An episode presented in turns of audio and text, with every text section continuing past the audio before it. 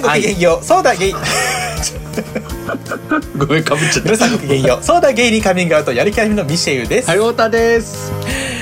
今日も前回ね前々回に引き続き、素敵な素敵な超素敵なゲスト様をお呼びしてあれやこれやと聞いてみようという回なんですけれども。そうです。というわけでですね引き続き生命大好きニストでウェンディ作家で教員でいらっしゃる永井幸乃さんでございまお願いいたします。お願いします。よろしくお願いいたします。すよろしくお願いします。すごいなんか3本目になってくるとちょっとずつうちらのなんかね uni unity が unity が深まってる感じある unity。unity 深まってる。から unite。 いやあのさなんか今日一応話聞くっていう感じでこういう感じでやってるけど多分うちら3人集まったらテンション的にめっちゃ合うと思ってんのえ、私ちょっと、そうだめっちゃねちょっと遠隔だからね。ね絶対合うね。僕もちょっとお会いししてみたいです。本当に。やってみたいです。ババカなことしようね遊びしまし酒飲みながらね。そうだね。飲みましょう。そうそうそうそう。ねそれ本当に楽しみ。ね絶対楽しい。ね、ということで、はい、ということで今回もあのきお話聞いていきたいんですけども、前回はあのゆきのちゃんが、あの教員もねやってるっていうことでいろんなさ、こう生命が大好きってい。うエネルギーのもといろんな文化に関わっていろんななんだろうじなんだろうねあのアーティストにもなって帰ってきて今教員をやってるっていう中で実際どう？っていう話をね聞いてみたんだけどすごい楽しいし子供たち可愛いっていうまさにね生命の塊だからさ、子供たちっていうのをね今実感されてるっていうところを聞いたんだけど、でも忙しい問題あるよねお学校の先生はっていうのがね本当に前回本当に。話してね。ね。国ですよ。私の、うん。いや本当そうですよ、私のあの知り合いの、うん。なんかギャルのギャルの方がい,、はいはい。るんですけど、うんうんうん。ギャルの美容師さんがいるんですけど先輩だねその人になんか、うん。そうそううちの先輩がいるんですけど、でその人にしかも結構稼いでるギャルなんですけど最高じゃん。あの稼いでるギャルに、はい。あのその仕事内容とかこんな感じなんだよって言ったら「えー、私月給350万ないと無理」って言ってました。だからそう一番一番いいギャルじゃん。そうそうそう。一番いいじゃんだから、一番いいのはもう教員の月給を350万にして、あのいろんなそう。もういろんな人がそう教員になりたいって言って。なってマジでそうなのよ。確かにってねいう世界だとそう。いやまず思うのがなんか忙しすぎて目が死んでる先生とかいるじゃないですか。そんなねもう目が死んでる先生から生きることって素敵だよ。ゾンビゾンビって言われても なんか説得力ないか。らそう。確かに。えー目が輝いて。部活の顧問とかやっちゃうと、ねえ。いやもう大変大変。本当に大変だですよと思うねなんか。うんですよね。だってそもそ本も、当に好きね、アメリカとかだったら部活見るのはもう別のコーチだから、そうそうそう、そうですよね。そう。ね好きな人じゃないとっていうのと、うん。なんかこう全然自分のやったことないスポーツの監督をしなきゃいけないとかって本当無理じゃないですか、ねみたいな本当にそうだよ。無理。そうそうそうそう。空手、ねえ。空手の人だった人がなんか野球の審判とかしなきゃいけなくて間違えたら怒号が飛ぶみたいなとかで 地獄。いや地獄。本当そうなのよ。だから、うん。日本は本当にこれはいつも言ってるけど選挙に行こうねの話になっちゃうけどさいややっぱり主要先進国でねね。だからいこ教育に予算全然割いてないの日本だから日本日本だけだから、日本だけ本当に世界でほぼもう本当階層のアフリカとかと一緒なのよ。でアフリカとかは言ったら本当にこうまだまだね苦しい国も経済的に苦しい国もあるから予算をどうしても教育に回せないとかという現実ももちろんあるんだけども日本ってこれだけ言っても主要先進国って言われる中にありながら本当にこうおじいさんおばあちゃんが、まあ、安心して死ねるっていうことにめちゃくちゃ予算を割いてるから。そうですよね、まあそれも大事なんだけどもちろん。でもやっぱり教育育たないと国って変わんないからさ、うん。終わりますよそうなのよ。そこをだからケチったらねそう。国自体がもう泥船で沈んでいくってそう感じですなのよ。ねだから今それが続いてることの恐怖っていうのはめちゃくちゃあるんだよね。ね。本当にそう本当にそう。本当にそうなの。なんかこうこれから国を良くしていこうとかなんかいい感じになんかハッピー国家を作っていこうって時には絶対教育ですよね。そうなのそうなの、うん。そう。なんかマラウイとかは私の住んでたマラウイとかは国の経済の40%を支援に頼ってるっていう、激頼り国家なんだけどそうでもあの一番教育に予算を割いてるんですよマラウイは。数あるものの中で。なぜなら勝負してるなそうそうそうそうもう国としてで資源もないし、まあ、だから紛争もなくて超ハッピーピースって感じなうん国家なんですけどじゃあそこで何でこうやっていくってなったらやっぱ人という人を育ててやっていくっていうのが、まあ、マラウイのいやそう方針なのかなと思って。ね。そうだそからういいなと。本当そうなのよ。だからね日本は本当にそこら辺が考え出すと結構本当に気持ち暗くなってくるからあんま考えないようにしてるけど。やみますよね。やむよね本当に。普通にやむ。やむやむ。やむ そうなのよ。だからね本当になんかね茶むりすぎてて日本の教育が、そうなんだよね。本当に。ねマジチャムの沼そう茶む沼なんだよね。でもそれやっぱ教育と程遠いさところで生きてる人間にとってやっぱりなかなかなんだろう考える機会もなくてさ。そう。そうですよね。あんまりわかんないいそのヤバさも。うん聞かないとこうやって。やばいいや本もうなんか。当にもうだってやりがい搾取だよ部活なんてね、うんうんうん。言うねまあやりがい搾取ってやってくださってる先生失礼だけど。うんうん。ポジティブゾンビになっちゃうみたいな、みんな。うん。なんうんか、あのか、ポジティブゾンビになれない単なるゾンビはやめていくしかなくて。うん。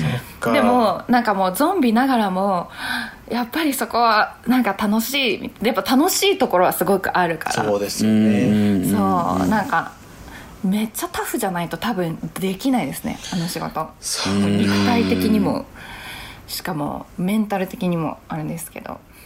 なんか、そうですよね。ね。確かに。うん。なんかこう、そうなのよ、ねえ。どうなそうなの、ねでもね。本当はだってさ、タフな人ばっかりが教員に向いてるかって言ったらさいろんな人が教員をやるべきだから、うんうんうんうん。タフじゃない人だって教員できてその人の良さを見せれるとかだったらね、うん。よりいいんだけどやっぱり本当に言う通りこう、タフな人しか残れないってなるとちょっと教育の形も偏ったりしちゃうしさとかね。そうですよね。うん。でも本当これは国の課題なんだよな、もうね、うん。なんか本当私が思うのはなんか、うん。まあ、マラウイが全部いいって言ってるわけじゃないですけど マラウイ人とかって午前中で終わるんですよ、学校。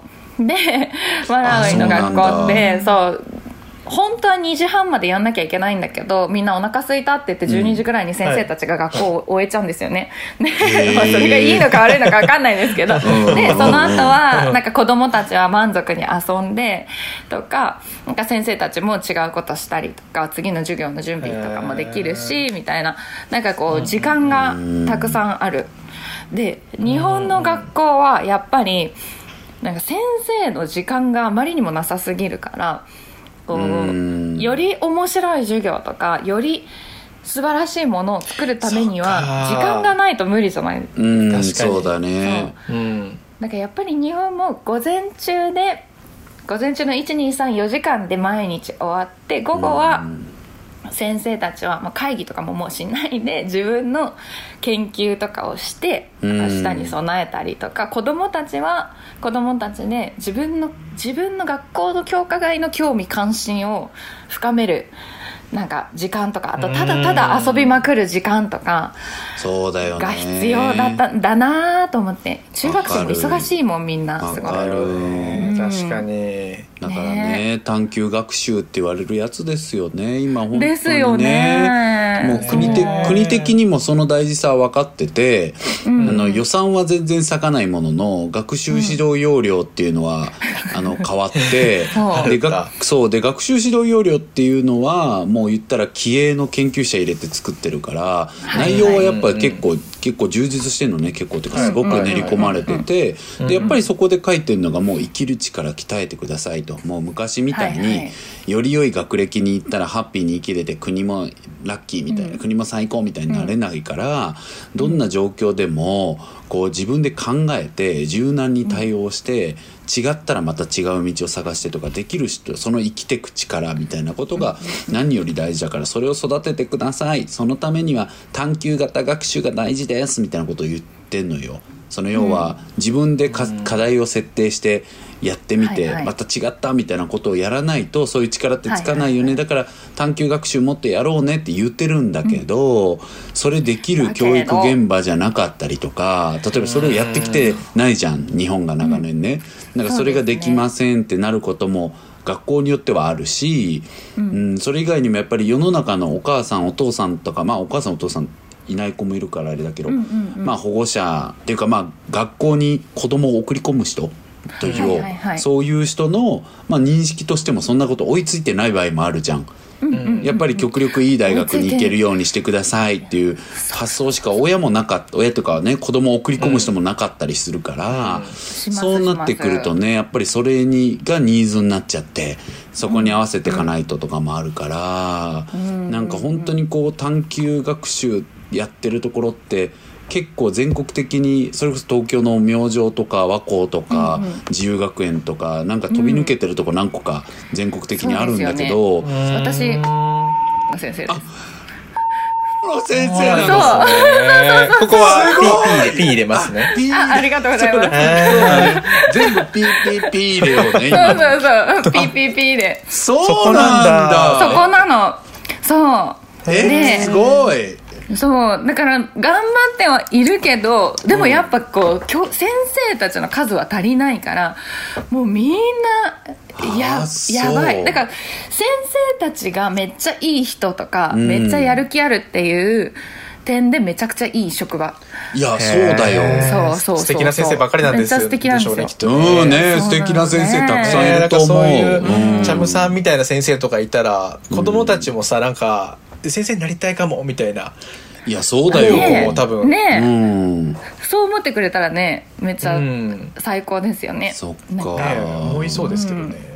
えー、面白いな、ちょっとじゃあまたそう。今まずじゃあ何年かはやってみてまたキャリア考えようかなって感じなんだよね。そうですね、そうですね。2年、二年、一応3級の先生の代理だから、うんうんうん。2年契約ではあって、だから来年あと1年。え、寂しい。寂しい。寂しい。成長願う。そうだね。まあそこはやってみてだよね、とりあえず。でも本当今のこう教えてる子たち愛してるので、うん。もうラうん。ラブが過ぎるんです。みんな超面白い。もう、えー、いいね。やばやば面白人間たちばっかりだから。いや最高じゃん。ね子供って本当最高だもんね。マジで面白いですよね。うん。発想とかもやばいしいちそうだいちよいちいち全部面白いようなん。いい意味でねいろんなこと知らないからっていうのもあるからね。うんうんうんうんうん。え囚じゃあさねそうそうそう、そうとらわれてない。あのはいはい。この話ももっと聞きたいんだけどまたあのはい。一個聞きたいことがあって、令和ギャルズのさ取り組みもしてるじゃん、なんかそこもすごい気になっててさ、なんか教えてほしいなと思ったんだけど令和ギャルズっていうのはそもそも何かっていうのを説明ちょっとしてもらってもいい、令和ギャルズがそもそも何かというのは、うん。えっとね成り立ちから話すと成り立ちっていうとなんかすごいあれみたいですね、なんかえっと最初あの私がマラウイから帰ってきたぐらいの時にあの三原優樹っていう子がいて、ゆきちゃんね。うんうんうん。そう三原優樹があのやってるポッドキャスト棚荘さんとそうそうそう。やってるポッドキャストはい。っていうかごめん大事なこと言うの忘れてたけど私らも出会ったのがそのそうだ。三原由紀ちゃんと棚荘さんがやってる「そっかポップライブ・ザ・ポッドキャスト」っていうそうだ。ね大型番組にねね呼んでいただいて。大型番組に呼んでいただいて。そっか好き放題喋って帰ってきたっていうのがね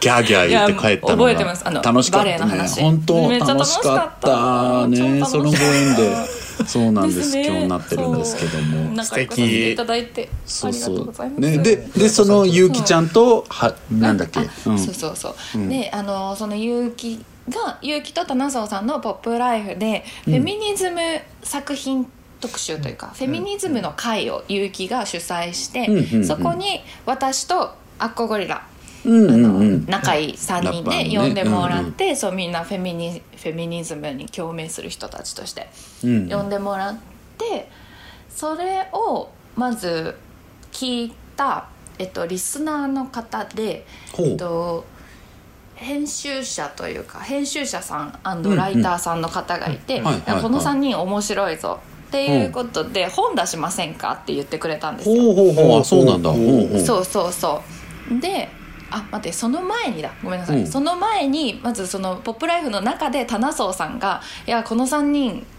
令和ギャルズですね」みたいな。なるほどね。なんか、そうことをた棚荘さんが言ったんだっけな。はいポロって言ってくれてのなんかそれがちょっとハマってあのあの名編集長ったら本当 名ね編集長ったらもういい仕事しちゃって。そうなんだ。そうなん。もう令和だし世の中うん。ちょっとこうギャルマインドでへえ行こうぜよみたいな。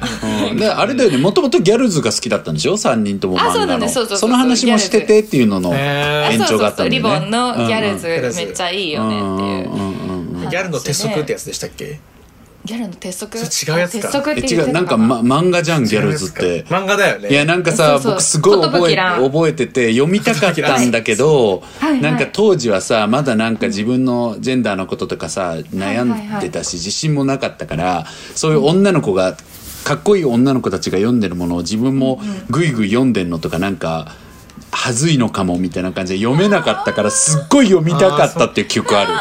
ギャルズ。なんかアニメアニメやってたよねアニアニメやってたあやってたやってたアニメは見てた。アニメ見てた気がする。それでなんか次回予告みたいなところでうん。これギャルの鉄則みたいな感じでなんかなんか流れな。るほどね。それ言ってよ。そうだったんだ。へえなるほど。確か確か。そうあそうだったんだ。すごい。うん。アニメアニメは見れてないんだけどなんか渋谷渋谷で寿蘭が渋谷で一番強いギャルみたいななんかそういう設定なんだよね確か。あそうそうそうそうそうです。でそれになんかふなんかその周りのギャル友とか最高だよね。そういろんな参加して。たり、うん。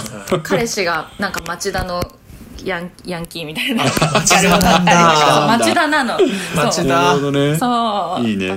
モディ。そう町田のやっぱりヤンキそうモディ。モディ。モディですよ。モディに難しい 町田あるあるっていうか町田の施設の名前出しちゃったなるほどね。そっか。そう、ん。そうなんですよ。で、なんだっけ、あのまあそれでそう令和ギャルズっていう名前がそこでついての、うんうん。えっとその後にその本出しませんかって言ってくださってまあでもそれも大変だったんですけどいやでも何の本を出すみたいな。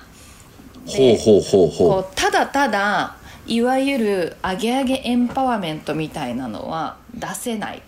うん。なんかこううん。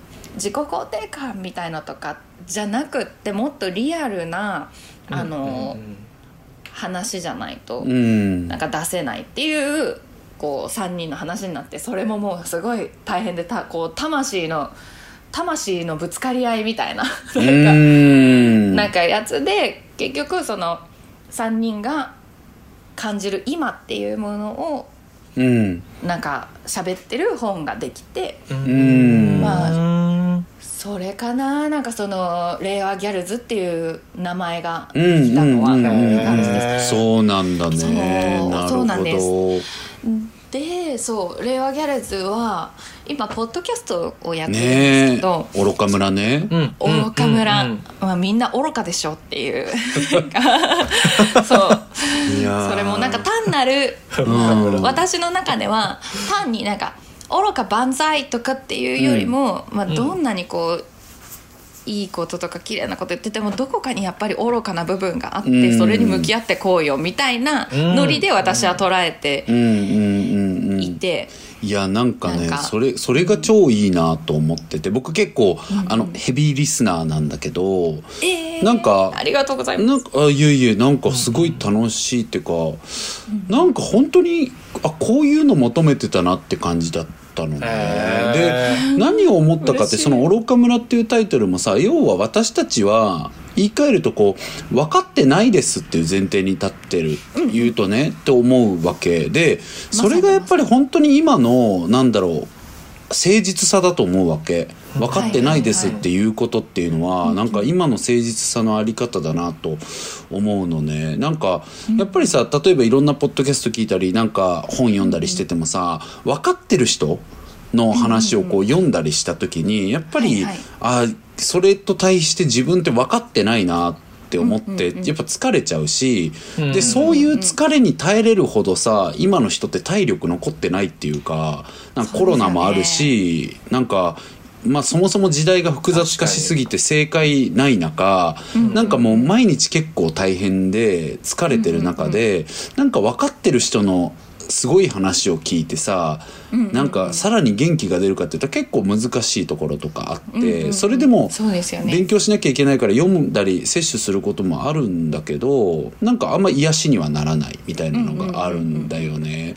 でなんかしかもなんかさっき言ったように時代って複雑化してるからなんか分かってる人のやつ読んでてもなんか途中でさ「え本当に分かってんの?」っていうなんか謎の怒り芽生えてきたりとかもするっていうかさ「本当にそう?」みたいなこともそうそう思ったりもすることもあるからなんかやっぱり今の時代ってこう分かってませんっていうスタンスに立つって僕はすごい誠実的に誠実なことだなって思っててだからなんか愚か村のあのポッドキャストも3人がなんか本当に分かんないよね。私こう思うんだけどとかをさなんか結構生々しいっていうか なんか例えばちょっとこのあること A に関してはなんかアッコさんがちょっと詳しくて、でもゆうきちゃんはあんまりそれ知らなくてでもなんか思うことがあってこの3人だからあんま分かってないけど言ってみようと思って言ってみて、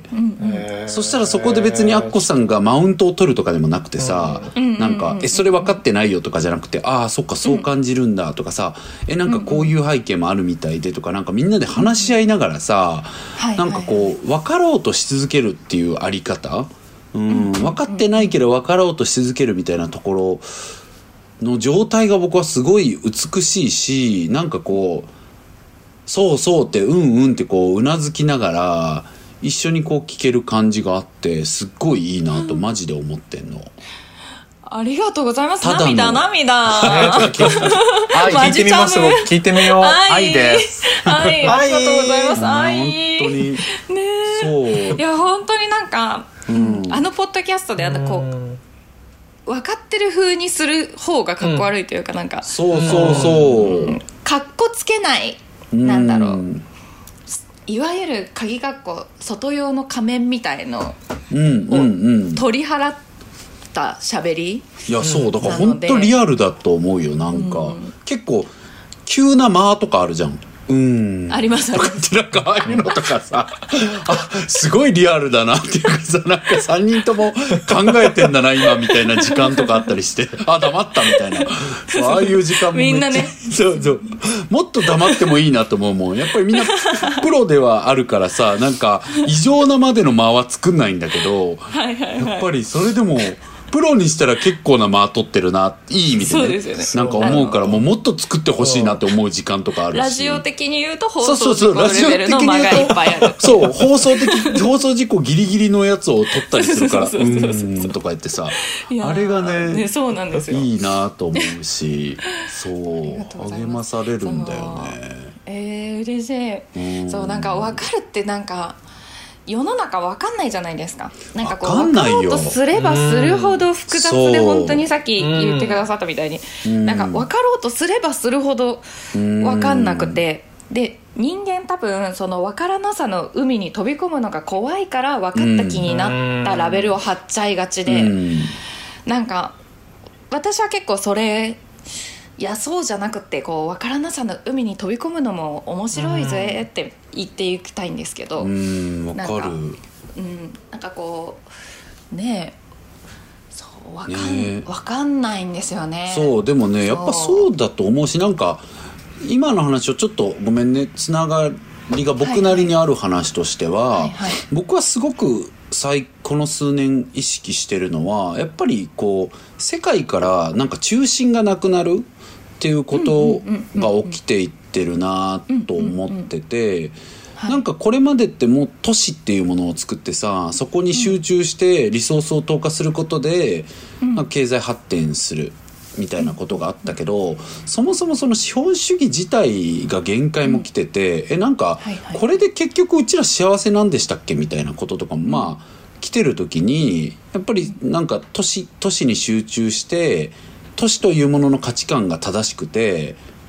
資本主義経済の下でみたいな中で、そこがこう進み続けるってことがやっぱり終わっていくんだなと思うわけ。でそれはなんかそのこのコロナとかでみんなリモートで働くようになったりとかも実際あってなんか別にどこでもこうなんだろうなやれるっていうことが広がった時になんか都市に集まったり都市が中心だったりみたいなことが終わるのと思うのね。でそれって価値観もめちゃくちゃそうだなと思っててなんかやっぱりこう中心的価値観の奪い合いみたいなことってあんま意味がないなって思っちゃうの。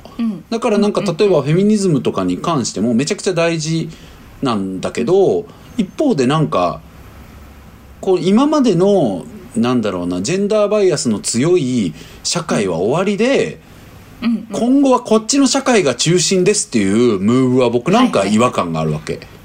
それってなんかまた別の中心作ろうとしてるムーブじゃんと思って、それはあんま本質的じゃないな今からの時代にって思ったりするのね。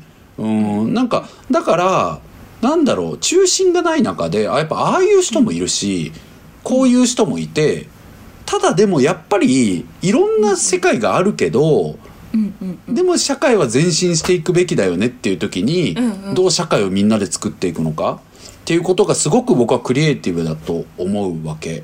だからなんかこれからの社会の発展の仕方って「はいあんたたちはもう中心じゃないです。こっちが中心ですお願いします」ってやってそこを中心に発展するとかじゃなくてなんかみんないろんなところにいろんな考えがあっていやいろんな考えあるけどでもやっぱ差別ってよくないよねとか。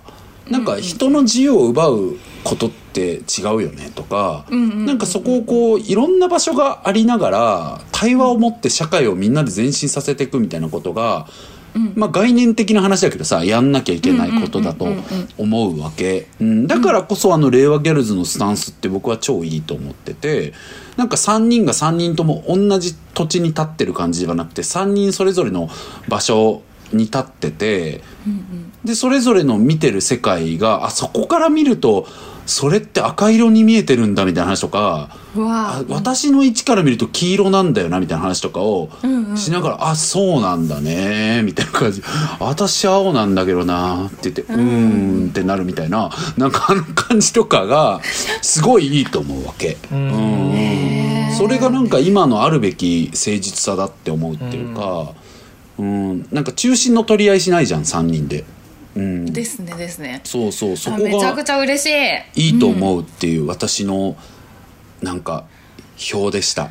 太田票。わありがとうございます。ちょっと私もリスナーになろう。えー、ぜひ聞いてください、なんかねそう。まさにでも太田さんが言ってくれたみたいに、うん、なんか一番最初はいや、うん、うちらって違う惑星に住んでるよねみたいなことに気づくまでが大変だったんですよ。なんかあうちらってそうまさに違う場所に立っててなんかある人に、あなたたちはもう全く違う惑星にいるけどその惑星からみんなで話してるよね宇宙というフィールドでみたいなことを言われた、それすごいしっくりくるなと思ったんですけど、なんかその違う惑星に立ってて。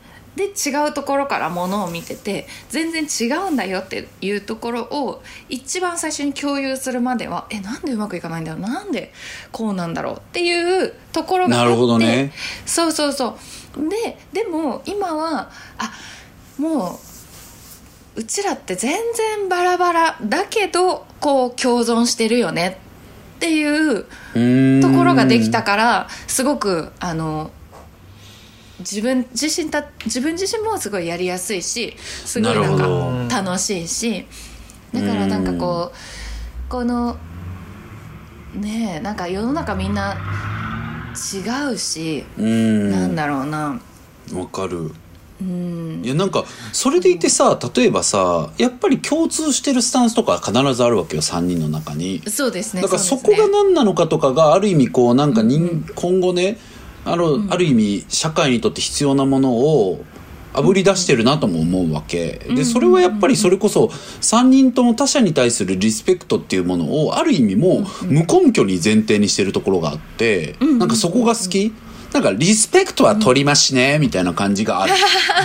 なんかそこがやっぱりすごくいいよくて。なんかさちょっとそういうことを揶揄する人もいるじゃん。えなんか相手のこと理解してないし、あんな、あんなやつはこんなやつだから尊敬するに値しないみたいな前提の人もやっぱりいるじゃん。でもそうじゃなくていや鳥間人間は尊重しようよ尊敬しようよ。っていう視点で始まるところがやっぱりあるから、なんかそこがすごいなーって僕は思ってるんだよね。